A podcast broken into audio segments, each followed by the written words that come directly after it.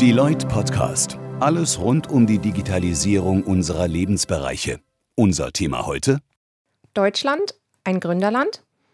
Sie bringen den Status quo ins Wanken und greifen mit frischen Geschäftsideen etablierte Player an. Startups sind mutig, neugierig, agil. Für viele eine fremde, aufregende Welt. Was brauchen Entrepreneure, um ihre Ideen zum Erfolg zu führen? Und haben es junge Unternehmen in Deutschland schwer? Darüber sprechen wir heute mit der Gründerin Katharina van Delden. Herzlich willkommen, Katharina. Hi. 2010 hast du zusammen mit Jan, Hans-Peter und Moritz Innosabi gegründet. Über eure Crowdsourcing-Plattform bringt ihr Unternehmen und Konsumenten zusammen, wenn es darum geht, Ideen für neue Produkte zu entwickeln. Wie funktioniert das genau? Unsere Plattform InnoSabi Crowd hilft es Großkonzernen, Innovationsprozesse zu beschleunigen, schneller Produkte und Dienstleistungen auf den Markt zu bringen, um in Zeiten digitaler Transformation wettbewerbsfähig zu bleiben. Und das funktioniert, indem ich auf Prinzipien aus der agilen Softwareentwicklung zurückgreife, nämlich allen voran Offenheit und Kollaboration das heißt ganz konkret, unsere Plattform bringt unterschiedlichste Stakeholder zusammen, wie beispielsweise Kunden, Zulieferer, Universitäten oder auch Menschen, mit denen ich bisher noch gar keinen Kontakt hatte, um mit ihnen gemeinsam meine neuen Produkte und Dienstleistungen entwickeln zu können. Und was war die Idee, die euch zum Gründen motiviert hat? Die erste Idee hat tatsächlich im Grundsatz dieselbe Philosophie, denselben Anspruch. Allerdings ist natürlich das, was wir heute tun, etwas komplett anderes. Der Stein des Anstoßes sozusagen war ein Artikel in der Brand 1, wo es um australische Softwareingenieure ging, die gesagt haben, sie wollen das Prinzip von Open Source zugänglich greifbar machen anhand von äh, Bier und haben eine Biermarke gegründet, wo jeder mitmachen konnte und jeder, der sich eingebracht hat, hat dafür Anteile an der Brauerei bekommen. Und das war irgendein Hobbyprojekt, hat aber innerhalb wenigster Wochen, ähm, ich glaube, 15.000 Leute aktiviert. Das haben wir gelesen und haben uns gefragt, ähm, kann man dieses Prinzip nicht übertragen auf andere Branchen und kann man nicht einfach noch ein Produkt daraus machen. Und das war zu Zeiten, wo wir uns auch mit Design Thinking beschäftigt haben und dann kam, dann kam eins zum anderen. Ja, aber das war wirklich der, der allererste Start in unsere Gründung waren vier Freunde, die beim Kaffee über einen Zeitungsartikel diskutiert haben. Ja. Ihr habt ja direkt aus dem Studium heraus gegründet. Gab es da von Seiten der Uni Unterstützung? Als wir gegründet haben, waren alle vier Gründer äh, noch im Studium an der TU München in unterschiedlichen Fachrichtungen. Und ähm, ich glaube, das war für uns eine ganz äh, besondere Ausgangslage, weil man natürlich als Student ganz anders gründet als ähm, jemand mit mehreren Jahren Berufserfahrung. Man hat weniger zu verlieren. Ja, man wohnt im Zweifel noch in einer WG, in einer Studentenbude. Man hat äh, wenig Lebensunterhaltskosten, die man überhaupt finanzieren muss. Ähm, auf der anderen Seite hat man aber durch, dadurch, dass man noch wenig Erfahrung hat, auch so eine gewisse Naivität und hat noch nicht die, äh, die Erfahrung oder die, das Gefühl, ja, das haben wir schon mal probiert, das hat nicht geklappt. Oder man, man probiert einfach aus und man tut Dinge, die andere vielleicht so nicht tun würden. Und man hat eine ganz andere Risikobereitschaft, einfach weil man ähm, ähm, weniger zu verlieren hat und auch noch einfach noch nicht so viel ausprobiert hat. Ähm, aber gerade auch äh, aufgrund dieser dieser Bedingungen ist, glaube ich, auch die Unterstützung der Hochschule für uns ähm, wichtig gewesen. Wir hatten ganz unterschiedlichste ähm, äh, Verbindungen, also sei es über ein Mentorenprogramm, sei es über ähm, dedizierten MBA-Studiengang, sei es über unsere ähm, Verbindung auch zu Unternehmertum in Garching. Ähm, so hatte jeder der vier Gründer eine sehr individuelle Verbindung zur Universität und wir hatten ganz unterschiedlichste ähm, Menschen und Initiativen, die uns unterstützt haben. Und es würde mir jetzt auch schwerfallen, eine herauszupicken und zu sagen, das war die eine, die uns erfolgreich gemacht hat, sondern es war wirklich äh, sicher die Vielfalt der verschiedenen Unterstützungen und auch über die Uni hinaus. Wir haben immer äh, aus unserem Netzwerk so unendlich viel ähm, Unterstützung und Motivation bekommen, ähm, dass ich jetzt im Nachgang sagen würde, das war wirklich äh, unser Netzwerk und die Unterstützung, die wir da bekommen haben, war das, das eine, was uns dahin gebracht hat, wo wir heute sind. Was würdest du sagen, wie können Hochschulen Studierende mit dem nötigen Handwerkszeug fürs Gründen ausstatten? Ich bin der festen Überzeugung, dass jemand mit dem richtigen Handwerkszeug im Zweifel immer noch nicht gründet, ja? sondern um zu gründen, braucht es vor allem voran Lust aufs Gründen. Es braucht ähm, die, die Lust auf, darauf, was Neues zu machen, was Eigenes zu schaffen, aber auch damit einhergehend die Bereitschaft, enorm viel zu arbeiten, enorm viel auszuhalten ähm, und äh, enorm viel auch an sich selbst als Person zu arbeiten, sich weiterzuentwickeln und damit seine eigene Firma auch weiterzuentwickeln. Ähm, daher glaube ich, dass das tatsächlich viel wichtiger ist als jetzt die Art und die Frage, wie schreibe ich den richtigen Businessplan oder ähnliches. Ähm, das heißt, eine Hochschule muss allen voran auch Menschen zusammenbringen, muss irgendwie ein Support-Netzwerk schaffen und auch irgendwo einfach Lust aufs Gründen machen. Ja, das heißt natürlich allen voran Vorbilder zeigen, das heißt ähm, zeigen, dass es möglich ist, ja, dass es ähm, andere auch geschafft haben und zwar andere, die vielleicht aus einer ähnlichen Situation kamen wie ich. Also ähm, allen voran vielleicht Alumni, ja, Menschen, die auch an der, die dasselbe studiert haben wie ich und dann sehe ich äh, nur fünf Jahre weiter und die haben eine Firma. Ich glaube, das ist das, was ähm, Gründen in allererster Linie fördert. Das Handwerkszeug dazu ist natürlich trotzdem wichtig, ohne Frage, aber das kommt dann quasi als Prio 2. Inwieweit ermutigen wir denn auch die Jüngsten, mehr zu experimentieren?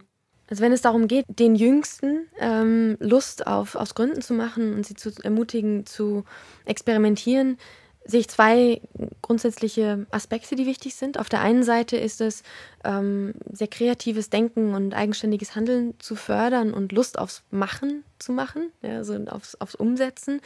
Ähm, und da kommen wir ganz schnell auch zu alternativen Schulkonzepten und ähnliches. Ähm, das halte ich gerade vor dem Hintergrund auch spannend, dass wenn wir in Richtung künstliche Intelligenz denken und überlegen, wie sich das Thema weiterentwickeln kann, sind, ist Kreativität und Empathie sind die Dinge, die uns unterscheiden werden von der künstlichen Intelligenz. Und ähm, daher ist das, glaube ich, enorm wichtig. Auf der anderen Seite, wenn ich sehe, wie, ähm, wie wichtig alles Digitale ähm, in Gründungen ist und allen voran, was für einen Nährboden digital für, für innovative neue Geschäftsideen hat, und auf der anderen Seite auch, wenn ich sehe, was für ein enormes Problem wir haben, qualifizierte Entwickler zu finden, bin ich ein ganz, ganz großer Verfechter davon, auch Kinden, Kindern sehr schnell den Zugang zu programmieren und zu entwickeln ähm, zu geben. Ähm, da gibt es ja beispielsweise die, diese phänomenale Haber Digitalwerkstatt, die, die Verena Pauster gegründet hat, wo Kinder quasi spielerisch im allerkleinsten Alter schon entwickeln lernen. Und ich glaube, das ist genau das Richtige. Ähm, auch die, die nächste Generation anschaut, schon ja, das, das Gründen zu fördern. Und wie schätzt du die Rahmenbedingungen fürs Gründen in Deutschland allgemein ein? Wenn die Diskussion rund um Rahmenbedingungen fürs Gründen in Deutschland öffentlich geführt wird, ist sie häufig sehr, sehr negativ. Ja, gerade vor der Beobachtung, dass einfach wenig Menschen gründen. Ähm, ich als Gründerin selbst habe da eine andere Sichtweise. Ich glaube, das liegt auch irgendwo in der Mentalität von Gründern, immer eher die Chancen zu sehen und dann Lösungen finden zu wollen für, für Probleme, für, für Herausforderungen. Ähm, wir haben als B2B-Firma in Deutschland hier eigentlich den idealen äh, die idealen Rahmenbedingungen, weil wir dadurch, dass es eine so starke etablierte Industrie gibt, so eine starke Wirtschaft gibt, ähm, für uns eine sehr, sehr breite, große Kundenbasis in Deutschland finden, ähm, die vor allem auch äh, zahlungskräftig ist. Und daher glaube ich, dass die Diskussion rund um Rahmenbedingungen in Deutschland ähm, oder die Frage, was gibt es für Potenzial für Gründung, da sollte man nicht immer nur an den nächsten Klamotten-Online-Shop denken oder die nächste Consumer-App, sondern eben auch an Chancen, die Themen wie Industrie 4.0 ähm, im, äh, für Gründung im B2B-Umfeld bieten. Innosabi ist in den vergangenen Jahren ja stark gewachsen. Was hat euch so erfolgreich gemacht, abgesehen vom guten Netzwerk? Einer der allerwichtigsten Erfolgsfaktoren unserer Gründung ist sicher unser Gründerteam. Wir sind ähm, vier Gründer mit den unterschiedlichsten Hintergründen und, und Kompetenzen, Fähigkeiten. Und man sagt ja immer, ein gutes Digital-Gründerteam setzt sich zusammen aus äh, der Hälfte der Menschen, die Code schreiben kann und die andere Hälfte der Menschen, die Code verkaufen kann. und das ist bei uns ganz genauso der Fall. Zwei sind Entwickler, zwei, die sich für, für Marketing, Vertrieb begeistern. Und das hat uns äh, wahnsinnig viel Flexibilität, allen voran auch am Anfang ermöglicht, weil wir eben nicht von Tag 1 Geld brauchten, um überhaupt unser Produkt entwickeln zu können. Wir konnten die ersten Versionen unseres Produktes aus dem Gründerteam heraus ähm, äh, coden und entwickeln und ähm, hatten dadurch natürlich viel Flexibilität. Auf der anderen Seite und das ist eine recht, ähm, es ist auch eine emotionale Komponente. Ja. Wir sind äh, als Gründerteam, man macht so viel Scheiß miteinander durch, wenn ich das mal so sagen darf. Man macht so viel, man hat so viele unglaublich harte Situationen, man hat unglaublich viele Rückschläge, man, man macht, man ist, hockt ja auch Tag und Nacht miteinander zusammen im Büro. Ähm, und wenn es da, wenn man da nicht das Gefühl hat, man kann sich tausend Prozent auf den anderen verlassen, wenn man da nicht das Gefühl hat, ähm, man hat wirklich Vertrauen und immer die Unterstützung und, und äh, dann kann es nicht funktionieren. Ja. Dafür ist Gründen einfach zu hart, sowohl von der Energie, die man einsetzen muss, als auch emotional, als dass man es dann mit Menschen machen kann, mit denen man nicht, ähm, mit denen man nicht auskommt oder von denen man sich nicht unterstützt fühlt. Das ist für uns absolut Erfolgsfaktor Nummer eins. Nummer zwei haben wir, glaube ich, mit, äh, mit unseren Themen auch den Nerv der Zeit getroffen, ja, wenn man schaut, was, was für große und essentielle Fragestellungen wirklich im Rahmen von digitaler Transformation auf Unternehmen zukommen und, und wir mit unserem Produkt da auch eine gute Antwort haben. Ich glaube, das, das war so der quasi dieser Produktmarkt-Fit irgendwo, der auch sich konstant ändert und konstant überarbeitet werden muss und nie sofort gegeben war, ja, sondern das ist auch ein langer Lernprozess. Das war sicher ähm, so der zweite, zweite große Punkt. Es wird auch viel davon gesprochen, dass wir in Deutschland eine neue Fehlerkultur brauchen. Wie geht ihr mit Misserfolgen um? wir, wir sind bei Inosabi schon sehr stark auch durch eine gewisse Ausprobiermentalität geprägt. Das heißt, wir ganz bewusst, wenn wir eine Herausforderung, ein Problem haben, eine Fragestellung, versuchen wir parallel verschiedene Ansätze zu fahren und zu lernen, welcher funktioniert am besten. Ähm, wo haben wir, sagen, nehmen wir das Thema Lead Generation, das hatten wir jetzt ganz frisch. Ja, da haben wir dann ähm, vier verschiedene Maßnahmen parallel gefahren, um zu schauen, welche funktioniert am besten. Heißt aber natürlich auch immer, es wird Dinge geben, die nicht funktionieren. Und, und daher ist es irgendwie ein ganz natürlicher Bestandteil unserer Unternehmenskultur. Ja, das ist nie was, wo wir gesagt haben, explizit gesagt haben, wir müssen Misserfolge und Fehler aushalten, sondern ähm, anders geht es einfach nicht. Ja, wenn wir das nicht tun, dann, dann gäbe es uns heute nicht. Ähm, führt aber auch dazu, jetzt wo wir heute ein deutlich größeres Team sind, dass wir diese Kultur beibehalten müssen. Und ähm, es ist tatsächlich so, dass bei uns im Team, es bekommt nie jemand Ärger, wenn er einen Fehler gemacht hat, ja, sondern es bekommt, man bekommt Ärger, wenn man es nicht versucht hat, wenn man nicht versucht hat, ähm, Dinge auszuprobieren, und wenn man nicht versucht hat, Lösungen zu finden. Aber wenn die da mal nicht klappen, dann ist das auch in Ordnung. Man muss halt davon lernen dann, ja. Und das ist das Wichtige. Und dazu versuchen wir auch viele Möglichkeiten zu schaffen, jetzt gerade wo unser Team auch größer geworden ist, ähm, solche Learnings auszutauschen und voneinander zu lernen. Also von ähm, unseren äh, wöchentlichen, ähm, das nennen wir TGIT, Thank God It's Thursday Meetings, wo wir als äh, gesamte Firma zusammenkommen und eben uns gegenseitig erzählen, was haben wir in dieser Woche gelernt, ähm, bis hin zu auch kleineren ähm, Austauschkreisen, was man gemeinsam Mittagessen geht, ganz explizit mit der Fragestellung, ähm, was können wir voneinander lernen. Ähm, äh, oder auch Mentorenprogrammen, wo quasi äh, Mitarbeiter, die schon länger dabei sind, mit, mit ähm, loyalen Mitarbeitern zusammenarbeiten.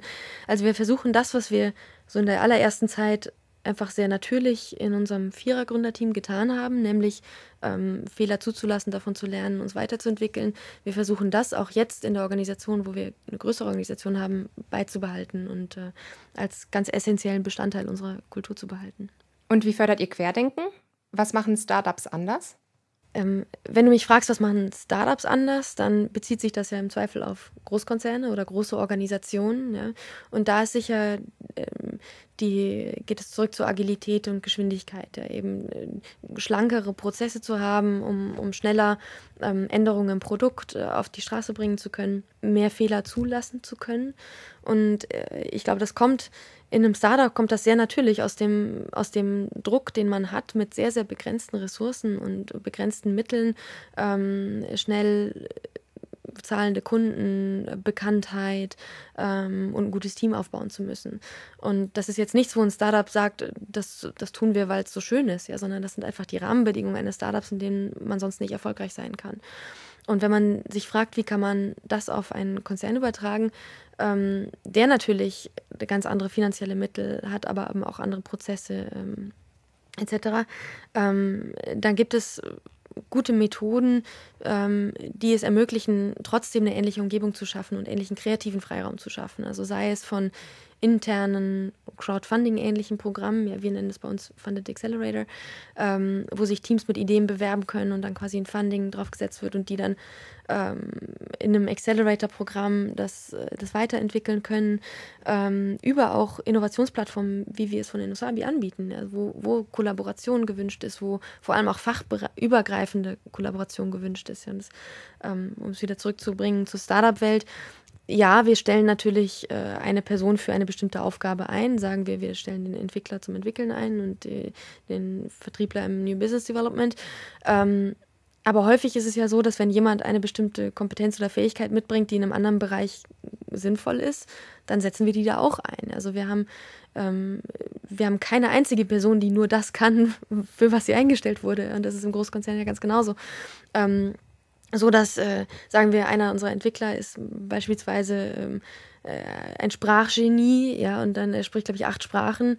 Natürlich, dann hilft er nicht nur bei der Übersetzung unserer Plattform, sondern der hat dann auch noch ein, gutes Tool gefunden, womit man das synchronisieren kann, etc. Und das gilt für alle unsere Bereiche. Ja, jeder, der was kann, der soll es bitte auch da einbringen, wo es Sinn stiftet. Und, ähm, und für solche bereichsübergreifende Kollaborationen Möglichkeiten zu schaffen, äh, auch in Großkonzernen, das ist meiner Meinung nach sehr, sehr wichtig. Um beim Thema Großunternehmen zu bleiben, Sie suchen ja verstärkt die Nähe zu Startups. Was macht die Zusammenarbeit für beide Seiten aus deiner Sicht erfolgreich? Die Zusammenarbeit zwischen ähm, großen Unternehmen und Startups ist meiner Meinung nach dann besonders erfolgreich, wenn beide Seiten ihre jeweiligen Stärken einbringen können und aber auch die quasi jeweiligen Charakteristika, Eigenschaften ähm, den anderen nicht ausbremsen soll heißen, ähm, man spricht ja häufig also davon, dass eben ein Großkonzern zu langsam wird, zu etablierte Strukturen hat und glorifiziert in dem Kontext irgendwo das Startup. Ich glaube, dass es andersrum aber genauso wichtig ist, es muss sich nicht nur der Großkonzern auf eben das agile Startup einstellen, sondern auch das Startup muss verstehen, ähm, warum Prozesse in einem Großkonzern auch ihre, ihre Berechtigung haben und warum die da sind und muss verstehen, damit auch selbst umgehen zu können und nicht quasi ähm, dann äh, frustriert in der Kooperation aufzugeben und die Schuld irgendwie auf den Großen zu schieben, sondern man muss erkennen, dass natürlich, ähm, sagen wir eben, etablierte Strukturen und Prozesse auch heißen, da gibt es schon beispielsweise ein etabliertes äh, Vertriebsnetzwerk. Ja? Und wenn ich schaffe, das als Startup auch für meine Zwecke nutzen zu können, dann ist das wirklich eine Win-Win-Situation. Erfordert eben aber von beiden Seiten ähm, das Verständnis, wie der andere allen voran auch kulturell tickt und was dessen Interessen sind.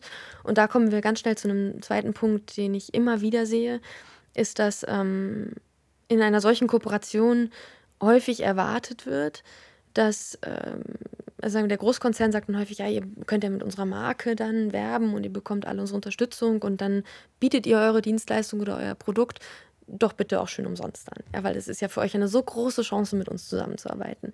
Dass aber natürlich jeder Cent, den ein Startup hat, ähm, äh, eigentlich mit das, jedes, jedes Cash, wenn sagt man Cashflow ist eigentlich das Blut, das durch die Adern eines Unternehmens, eines Startups läuft, ähm, dass das auf Dauer nicht funktionieren kann und auch nicht fair ist, das verstehen viele Großkonzerne nicht. Die sagen dann, ja, allein schon, dass ihr unsere Marke nutzen könnt, wird euch so weit voranbringen. Ähm, das heißt aber nicht, dass äh, ein Startup allein aus Markennutzung und Luft und Liebe irgendwie sein Unternehmen erfolgreich machen kann, ja, sondern es, wenn da eine Leistung erbracht wird, muss die auch fair bezahlt werden. Und das kommt meiner Meinung nach in der Diskussion häufig zu kurz. Wie geht es für euch in Zukunft weiter? Hast du noch viel Zeit?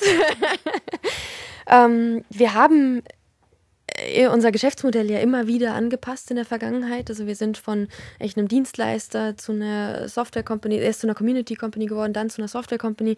Und der nächste große Schritt ist für uns, zu einer Datenfirma zu werden. Also wir beschäftigen uns sehr, sehr intensiv mit ähm, Themen wie der künstlichen Intelligenz, haben so die ersten ähm, Alpha-Prototypen und haben da wahnsinnige ähm, Lust drauf aufs Thema und auch große Ambitionen. Und unsere Kunden, wenn wir das auch nur anteasern, in welche Richtung ähm, wir ihre Innovationsprozesse auch durch künstliche Intelligenz anreichern werden, ähm, die können gar nicht warten, äh, dass, dass wir damit, äh, dass wir dass das ins Produkt kommt.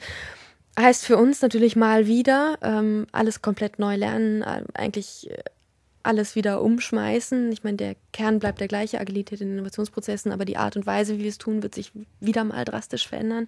Heißt auch, wir brauchen wieder zusätzlich noch neue Mitarbeiter mit neuen Kompetenzen. Ähm, werden sowieso, jetzt sind jetzt 35 Leute, werden Ende des Jahres äh, geplant 50 werden. Also das mh, mm, die wird uns weiter Herausforderung, da auch die Unternehmenskultur beizubehalten und weiterzuentwickeln. Aber in Summe macht es einen wahnsinnigen Spaß und ähm, bin ich, kann ich es kaum erwarten, wie es weitergeht. Ja, dann sagen wir vielen Dank für das interessante Gespräch und viel Erfolg auf eurem weiteren Weg. Dankeschön, hat Spaß gemacht. Innosabi ist ein international führender Anbieter für Innovationsmanagement-Software mit Sitz in München. Großunternehmen nutzen Innosabis Plattform, um interne Prozesse gezielt zu öffnen und externe Potenziale für die Entwicklung neuer Produkte, Services und Geschäftsmodelle zu erschließen. So implementieren sie agile Arbeitsweisen in ihrem Innovationsmanagement. Zu Innosabis Kunden zählen unter anderem Bayer, Flughafen München, Postbank, Haribo und TÜV Süd. Innosabi wurde 2010 gegründet und beschäftigt heute 35 Mitarbeiter. Katharina van Delden ist Gründerin und CEO von Innosabi.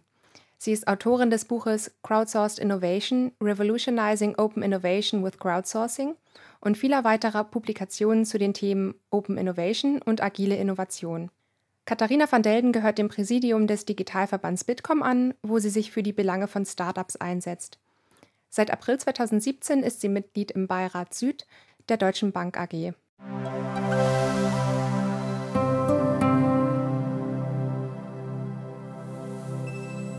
Sie hörten einen Podcast von Deloitte. Vielen Dank fürs Zuhören. Mehr Informationen unter deloitte.com/de.